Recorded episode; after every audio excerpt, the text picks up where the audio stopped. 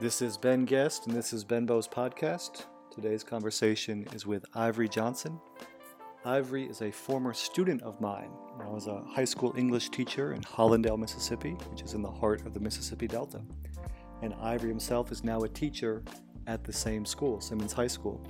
In this conversation, we talk about politics, as Ivory just finished a political campaign.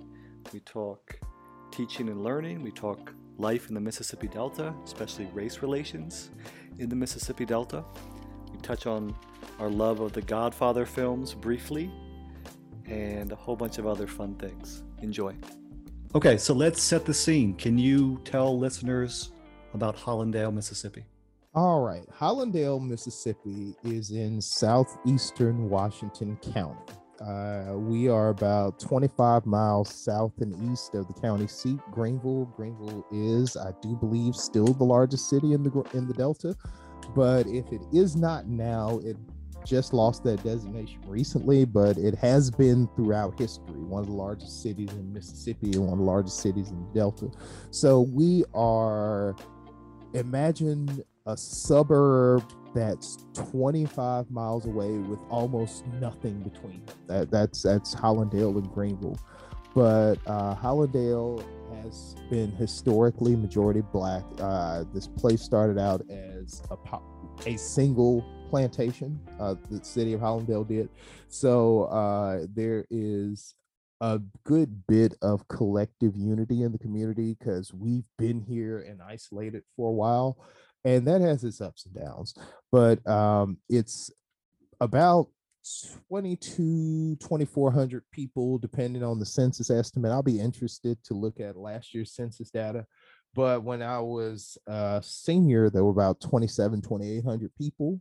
So there's been a bit of a population loss since then but that's the delta as a whole um, hollandale has one of the oldest uh, public schools for Black students in the state of Mississippi. Uh, Simmons High School is actually one of the oldest schools in the state. If it were a university, there would only be like, I think it would be older than about three or four universities in Mississippi. Uh, it would be older than Southern Miss. It'd be older than Valley. It would be older than a couple more. But yeah, uh, Simmons was founded in 1890 yeah, by Professor E.P. Simmons. Uh, according to the stories I've heard, E.P. Simmons was the brother-in-law of Booker T. Washington. They they married a pair of sisters, and uh, E.P. Simmons was a professor at Tuskegee, and his wife was from the Hollandale area. She moved home, and he came back with her, and he decided to start a school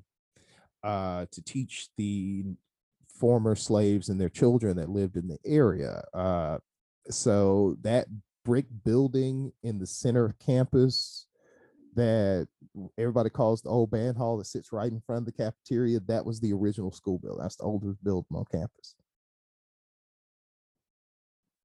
So that is Simmons. Uh, that that's where you and I intersect. Uh, and so Hollandale is Hollandale is at once just like everywhere else around it and unique.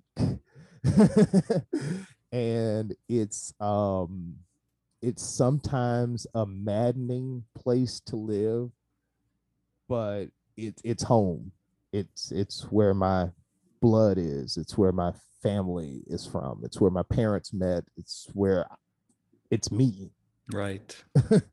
so uh, it's it's always been a joy um, telling people where I'm from and about where I'm from and the people about where uh, the people who live where I'm from because I always say that all the good stuff in me started here whether I learned it somewhere else or not. Mm-hmm. You know, and, and some of what I say is just for the listeners' benefit because you know this. I've lived all over the world and my hometown where I grew up as a child, Waitsfield, Vermont, and Hollandale, Mississippi. Those are the two places that that have my heart. There's just something special about Hollandale and about the people there and and about my experience there. Um, so again, I, I know the answer to some of this, but for the listeners, what are race relations like in Hollandale? All right. So what you have to understand about Hollandale is that, and I'm not quite sure if this is just one of those things that we've settled into or we're just happy to have, but there's a line in Hollandale and it's shifted a bit over time, but it still exists. When I was a kid, the line was East Avenue, uh, the, the the street that runs in front of Double Quick. Uh, that used to be line when I was a kid, but now uh, the line has shifted back to tr- more or less to Treadway Circle. so uh, if you ever look at a zoning map of Hollandale, uh, Community Circle, and like uh, TR Clay and um, East and West Mark, that's all one ward with Sanders Estate and, and whatnot. That's Ward One. Then from Coolidge Street up to the track and over to Lincoln Street is Ward Two. Ward Three runs from Ricks to the school, so that Ward Four can have all the white people. so that is that. That's more or less uh, how it is. I remarked recently during the campaign because it occurred to me. I've never even set foot in a yard on Treadway Circle. And I cannot think of a time where a white person from Hollandale, my age, came to this side of town. And I know that sounds it, it sounds like I'm saying that there, there's there's all this racial tension, but there really isn't. Uh, one of the, the the things about the Delta that that sets us apart from the rest of the South is that we don't have very many rich white people, and so it gives our racial dynamic a little bit of a twist because we don't have the big haves and the big have nots. We got the kind of haves and a whole lot of have nots of uh, on both sides of the aisle. So uh, there's a little bit more of a collectivism here in the Delta. There, it, it's it's not as outwardly demonstratively uh, segregated as as you might think. Uh, now, our neighborhoods, yeah, our neighborhoods are are indeed more or less segregated, but there was never a time in Hollandale where I felt scared that something would happen to me because we're uh, in in part because we're predominantly black, so I didn't grow up with the mindset that I needed to be afraid of my white neighbors. Uh, but it, it just never felt that way. I've never seen an act of racial violence in Hollandale. I've never heard of an act of racial violence confirmed in Hollandale. I've heard some suspected stuff and rumors and all that good stuff, but it, it doesn't feel like I know I would have felt 60 years ago. Or I know I would feel if I lived elsewhere in Mississippi. Like if I lived in Madison County, I would roll a lot differently than I do here in Hollandale. so uh, it, it's it's it's really really it, it's complicated, but at, it, it's comforting because I'm used to it. Like I, I'm used to the idea that the Hollandale School District is like 95 plus percent black at all times. Like that that that just seemed normal to me as a kid.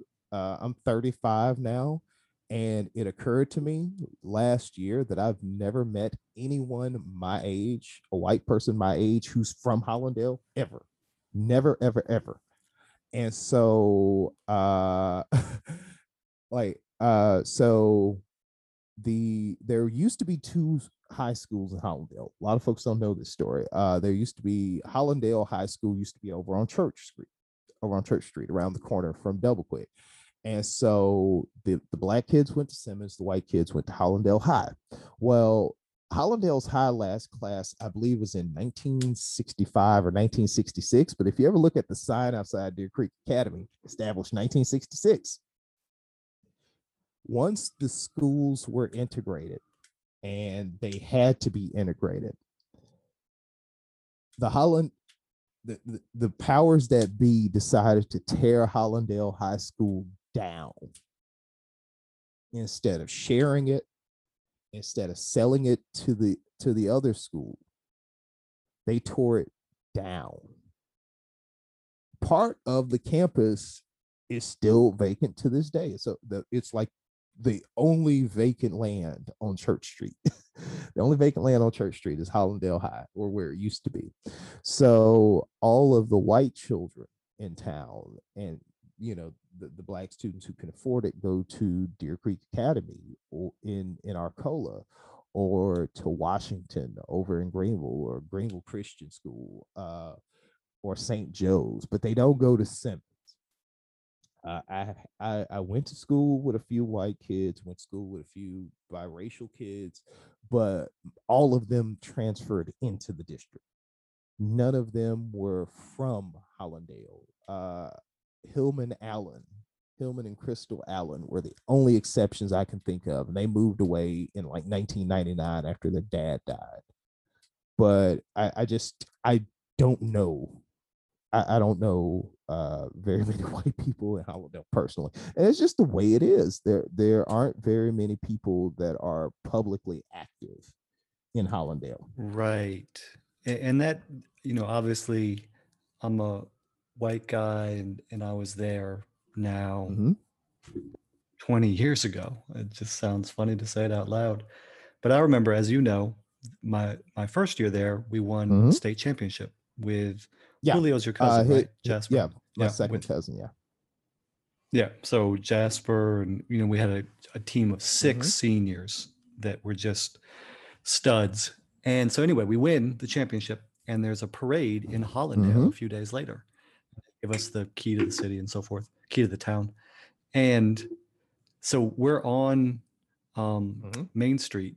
Uh, is that the name of It it? Is is it Main not. Street? Uh, if you're talking about where uh, down, you talking about downtown? It's Washington Avenue. Yeah, yeah. Washington Ave- Yeah, we're on Washington Avenue, exactly. And you know, it's a parade, it's a celebration, the band is playing, you know, we're in the back of a truck or the team's in the back of several trucks. And on the other side of the street was were two older white women Mhm. walking. And it was like a veil, a curtain was dropped and they weren't acknowledging. Not only were they not participating, but they weren't acknowledging what was happening and that was my experience of um, race relations in in Hollandale, kind of tracking what you're saying, where there's not this, you know, anger and Mhm. fear and violence. It's just two Yeah. worlds that only ever interact in in in transactional spheres. You know, paying paying uh, white white people paying for their groceries, and and and there's a black clerk and things Yeah. like that. Well, um, yeah. Uh, it we have we seem to have settled into a rhythm that works for us. Uh, it does have its drawbacks. It really does. Um, if you look at the zoning, like look at the uh, if you look at the parcel sizes, uh, um, in in wards one, two, and some of three, and compare them to the lot sizes in Ward four, actually you can compare them one and two and three and four. So basically, cut city in half at um at East Avenue, pretty much. Cut city in half, more or less at, at East Avenue or Morgan Avenue, uh, right across the track. However you want to do it, but just compare the lot sizes. Uh, where you've got lots that are like 75 by 150 over on in wards three and four. Those are small lots for ward three and four, but the average lot in ward two is 50 by 100. And the the the the the the the, the parcels are sliced up in perfect parcels for shotgun houses and you can look at it and you can tell. So there are drawbacks to the idea that we are just de facto segregated and everything. Everybody's okay with it. There's a drawback to it. You're just you you you you you grow immune to the idea that you should have a large yard. Now I'm I'm lucky because uh, I grew the the house where I grew up actually has the lot behind the the lot runs from street to street. So I, I grew up with a huge huge backyard because my grandfather owned the lot next door to his house and it went back the same way too. So huge backyard. I had one of the biggest yards of anybody I knew growing up. So that's just one of those things that if you don't think about it, it would never occur to you. But once you do think about it, it's like a hole in a tooth, your tongue, uh, or or or uh, a socket where the tooth used to be. Your tongue just keeps finding it. And so I started to think uh, right around the time I figured that out, you know, what can we do about that? And so I instantly started looking up house plans that you could put on a 50 on a 50 foot wide lot that wasn't a shotgun house. And my dream is to one day develop these vacant houses, eh, these vacant lots and empty rundown houses in, in Hollandale. Uh, that that's my dream. But w- I'm, I'm sure we're going to get to that. Love it. So you mentioned a campaign earlier. Can you talk about what that campaign was, what your reasons for running were, and what lessons you learned along the way? Absolutely. So I competed in this year's um, municipal primary election for the position of alderman in Ward 2, where I grew up. And I decided to run because um, I thought that you know the the education and training that I've had, you know, majoring in political science, working in city government, teaching government for years, I thought that that might have prepared me for the position. And it just so happened that my alderman, uh, Mr. Robert Swint, was about to retire after 20 years. And we had been just chatting about politics and life and all of that. Uh, I graduated with his daughter Stephanie, of course, and so he uh, he told me that he would endorse me if I ran, and he was the first person that that that planted the seed in my mind. And this is last year, last summer, and so I thought about it over the winter. And I jumped in the race on the very last day uh, to qualify, uh, February 5th and so um, I ran because we could not afford to think about today anymore. We were in a situation where we have to start thinking about tomorrow because you can't like turn a ship on a dime. You have to plan the turn. And we're at a point where if we're going to avoid the iceberg we're heading toward, we got to start planning that turn we got to start thinking about the next 20 years. And so I thought I had an opportunity to get out there and share my ideas with my fellow citizens and get a, a handle on their concerns. Because, you know, you have your concerns as a citizen, but, you know, other people experience things differently. So uh, I, I wanted to get a chance to talk to people about what their concerns were, how they were being served by city government. And uh, I, I tried to find a synthesis of two my ideas and the needs of the constituency. So we ran a, a, a tough a, tough campaign. It, it it fell 22 votes shy, lost by 22 votes.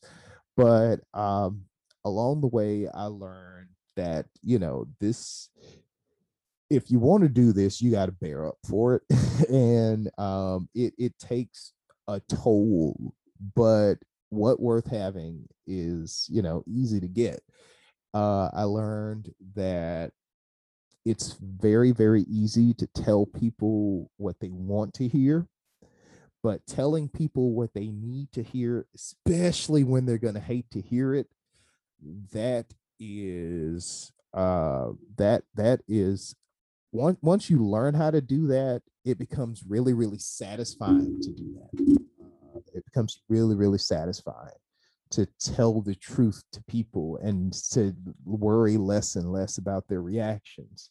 Um, I, I learned that we can absolutely use 21st century um, we can absolutely use 21st century campaigning techniques but there's no substitute for boots on the ground and the pandemic was a big damper on that but there's no substitute for boots on the ground. And I'm looking forward to uh, getting a chance to run again under different circumstances so that we can actually uh, do more events and do more door knocking and talk to more people and just uh, see if we have better results next time. We'll get them next time. Love it. I love it. Okay, I have two different things, two different directions to go. You and I are both huge Godfather fans. Um, Godfather 1 and 2, part 3 doesn't exist. There's some rumor that, that part 3 exists, but I think that's just in some other pocket universe. Not only does part 3 exist, but there's two of them. that's right. That's right. The the re the restoration or the what is it called? The the death of Michael Corleone. The Something like death of Michael Corleone. Yeah. It's I mean it's okay. It's it's like uh it- it's it's like a it's like slightly different frosting on dry cake. That's the perfect uh, perfect description. So I'm just trying to decide. I think uh, let let let's table Godfather our, our our Godfather nerd out either for the end or we can just Yeah. do a separate podcast because I'm sure we can talk for an hour and a half on Yeah, it. Yeah, we'll save that one for we'll save that one for last since we got a hard out. Yeah, yeah. Um, let's go back to Hollandale for a minute. Okay. And you you've touched on this throughout what you've been saying. What do you love about Hollandale? Uh, I can't think about Hollandale without thinking about it as you know those those family tree illustrations that they put on those t-shirts, right? And like the the ones that are like the actual trees with the name on it. Hollandale's the dirt on mine. So both sides of my family moved to Hollandale when my parents were children. Both my parents were born outside Hollandale. So they were the first generation to grow up here. And they met here, they fell in love here, they made me here. And so this is to use a slightly archaic term, th- these are my ancestral lands. Uh, this is where my roots were born. Uh, so the first thing I love about Hollandale is that it's home. I very seldom feel more comfortable in the world than I do here, uh, even if I'm a bit of an odd fit for the place. But I, I love it. Uh, second, there's a resilience in Hollandale that is just it's it's it's it's it's amazing if you just think about the things that this place has to have seen the things that the the the the, institutional memory of this place like this place has to know some horrible things and it has to have seen some horrible things and it's still here. And it's not only here it's proud to be here and that is just that whole you can't kill me thing it, it's always appealed to me because that is the nature of our people. You, you you've met quite a few of us. We are just proudly defiant to the point where I joked during the campaign that our uh our, our motto should be you can't tell me shit. We should just stitch it on a flag and hang it at and hang it off the pole at City Hall. Because you can't. We're incorrigible. I love us to death, but we're incorrigible. These are my people. And so I, I include myself in this. You can't tell me anything. But we are just defiant and resilient and hard-headed and passionate about things we care about and passionate about our families and we'll fight you over our kids like i just love it it's home it, it's it's is it's it it is it's our little slice of heaven but i do have to caution you on one little thing because this was made abundantly clear to me during the campaign it is not the town of Hollandale. It is never the town of Hollandale. It is the city of Hollandale. We have a complex about that. My my apologies. My bad. Oh no no no no! You're good. Like I didn't I didn't understand. Like I always noticed it as a kid, but I didn't understand how real it was until I ran for office. It is the city of Hollandale. We are insistent. That's so funny. Um, how did you feel? So, with all that as backdrop, how did you feel walking into Simmons High School the first time as a teacher? Felt like Saved by the Bell of the new class. It really did. Like I I felt the ghosts walking with me, and I, am I'm leaning heavy on cliches here, but seriously, I felt the the my aunts, my uncles, my parents, my brother, my cousins, all the people that had come before me through those halls. Cause you know, I got a big family on both sides, and most of them went to Simmons. So like it felt like I was walking in their footsteps. I could hear them in my head. And you know, they have the the graduating classes hung up. And so my parents are side by side, classes of 79 and 80, right outside the teacher's lounge. So I had to walk past them every single day to get to my classroom. So it felt like coming home. It felt comfortable. But the flip side to that was that I gauged and I continue to gauge, and I have to work. I'm, I'm working that out of my system. I gauged my expectations to my experience. So I expected the kids to behave like kids did in my day. I expected work to go like work did in my day. I expected to teach like teachers did in my day and times have changed. so that was the big thing. It's like coming it's like coming home but coming home through a time warp. Your mind is gauged to what you know, what you did. And and I had to learn that everybody wasn't me. That was a lesson I could not learn in high school, and it's a lesson I struggle with as a teacher. Like I have to stop and remind myself as I'm talking to students, they aren't you. They aren't your classmates you have to you have to talk to them differently. So it, it it's been a learning experience but uh there was a bit of a generational gap for for a bit because i am I, I was old for a new teacher. I started teaching when i was 31 so I was old for a new teacher. So I I was not only set in my ways, I was 15, 16, 17 years older than my students because I had seventh graders and seniors my first year the the the the the, the young grown and the grown grown. So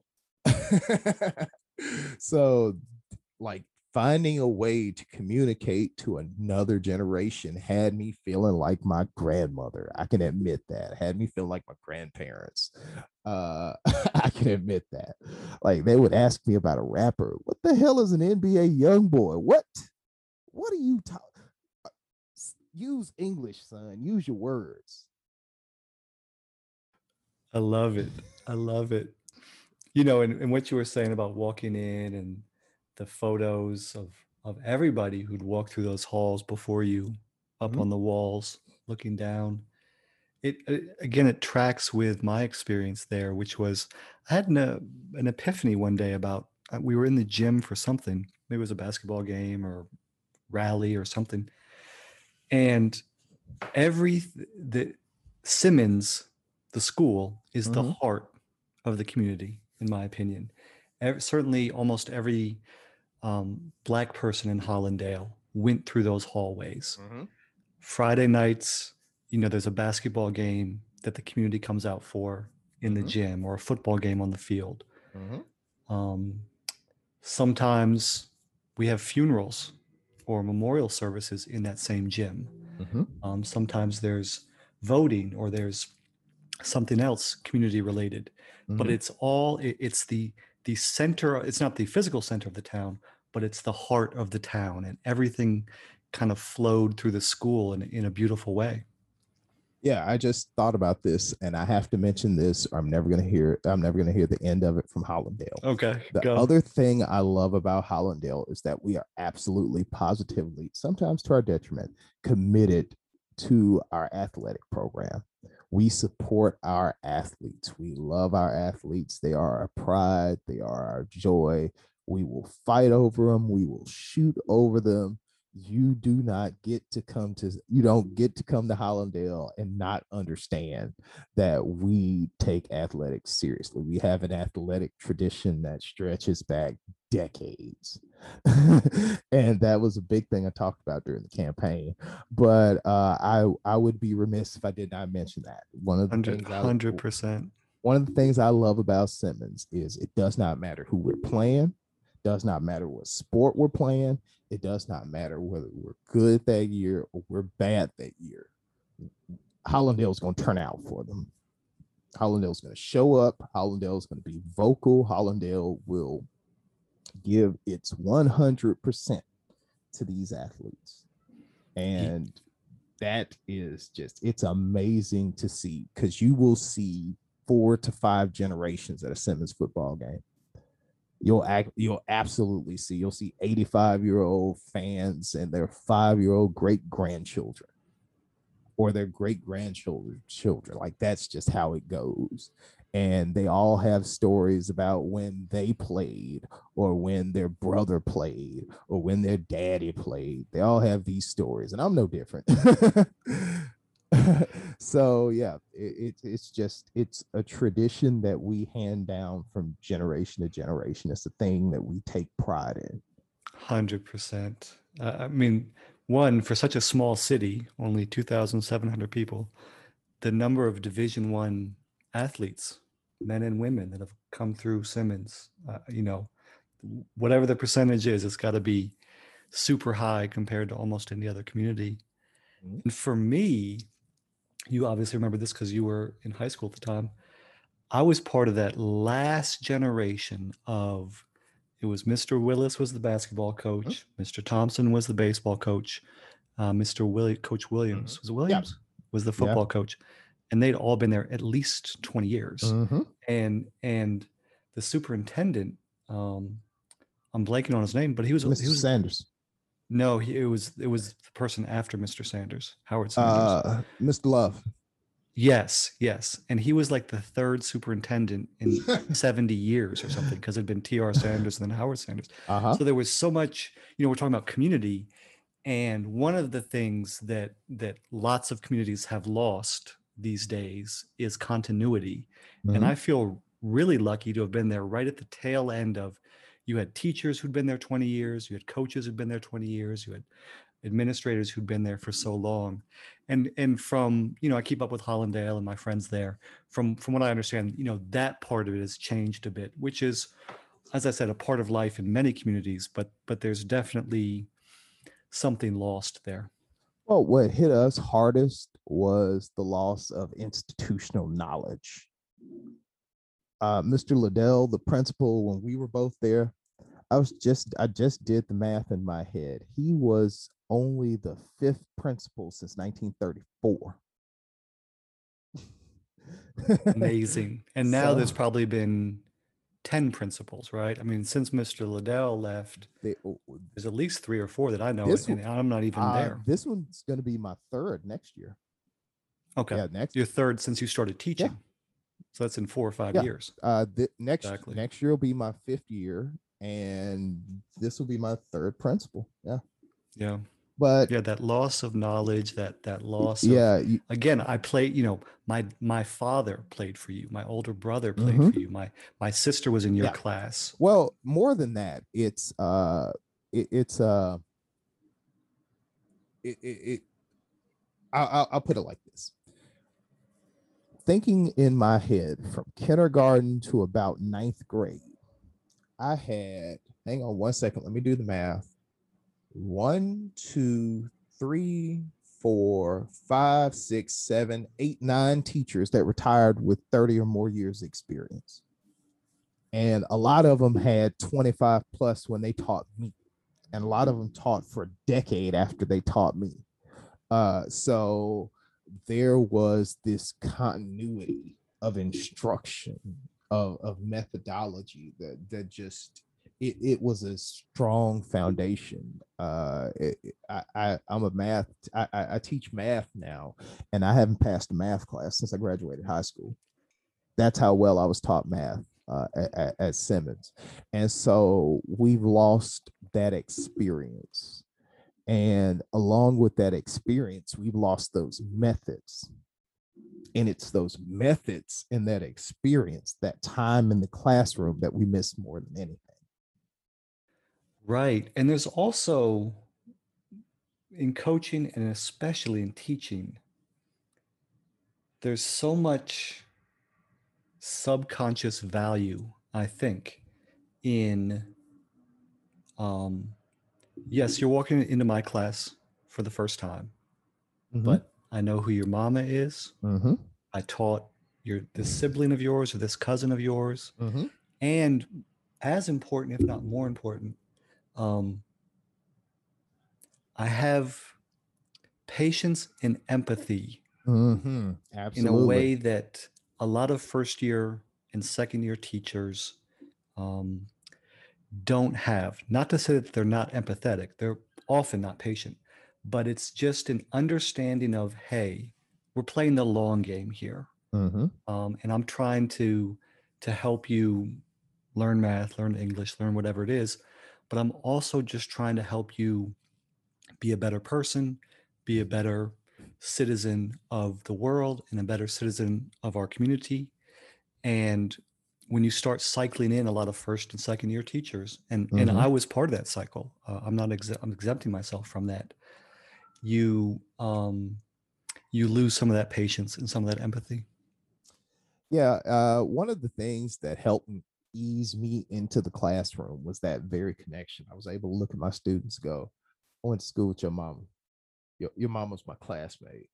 Your mom was my friend on Facebook." If, if you start showing out, uh, your mama's in Yeah, my cell phone. I can Uh, call yeah, her exactly. right now. Exactly. Like that is an asset. That's definitely an asset.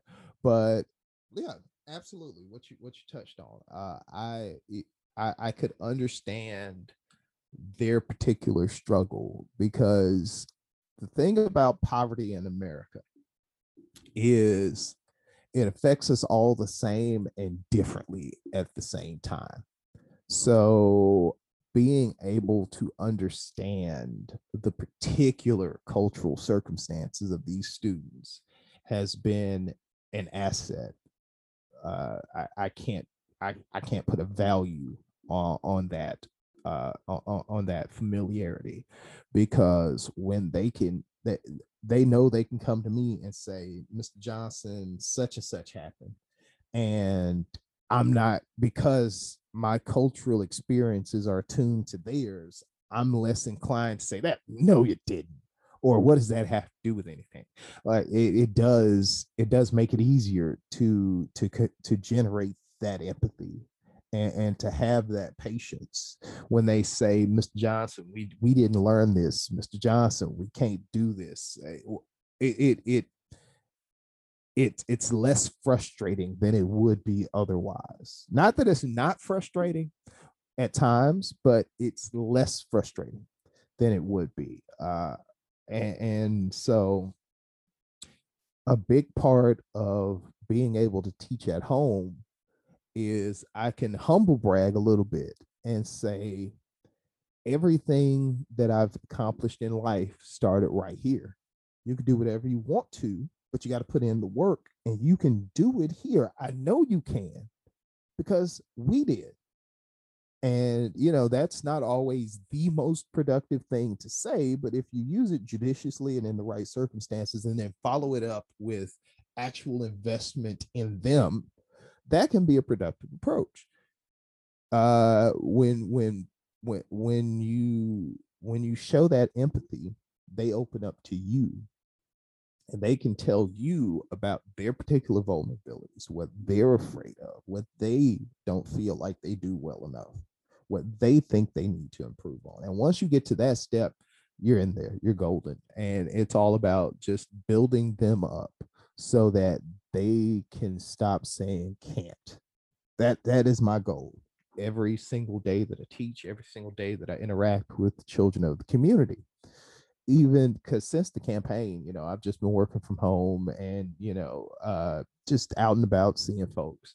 And I have become more comfortable in in, in addressing them outside of school as a member of the community. I, that has made me more comfortable interacting with them in school has made me more comfortable in acting like the adults did when I was a kid, being an an elder, so to speak. It- it- ooh, that one fell out of my heart. That one fell out of my mouth a, a little hard.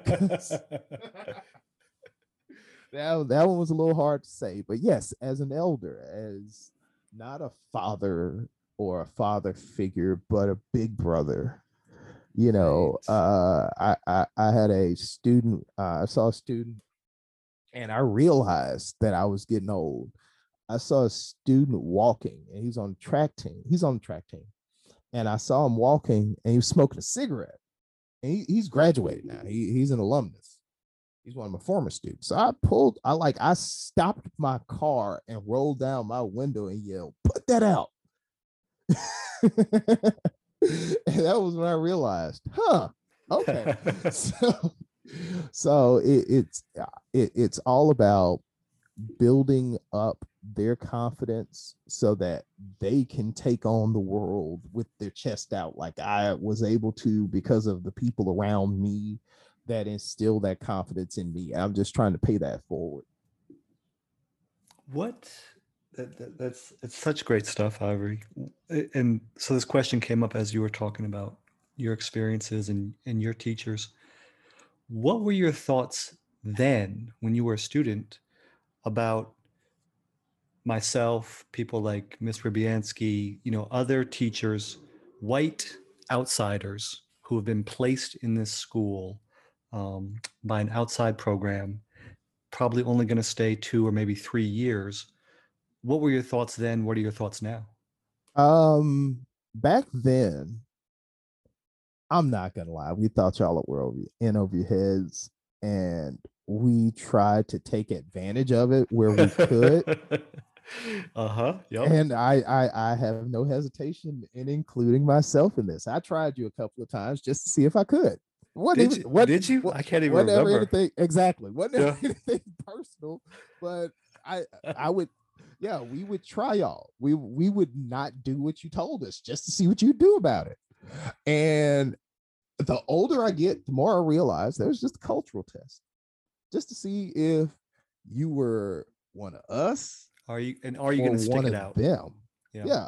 Even if you don't stick it out, are you one of us or are you one of them? Are you here for us or are you here for you? And it's fascinating looking back on that because I was 16. I didn't have any of those thoughts consciously, but I thought them looking Right. back in retrospect. And it's amazing how kids do that. Kids absolutely will suss you out. They will. They will absolutely. They'll test you to see how you'll react. And if you react in a way that is satisfactory, they'll open up to you.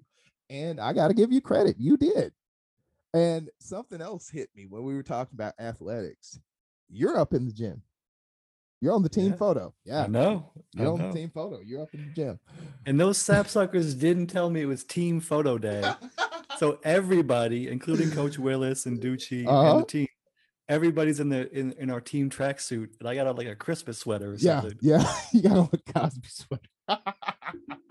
you have on this huge. Them you have on didn't this tell me nothing that day. You have on this baggy, Baggy ass white sweater with some kind of pattern on it. Baggy yeah. cable knit with like argyle across the chest and like a dress, an Oxford dress shirt under it, and like cargo khakis. Oh God. Let, let me let me you, um, you, you look like Snow, the Canadian rapper. Yeah, that's exactly who you, you you dress like Snow.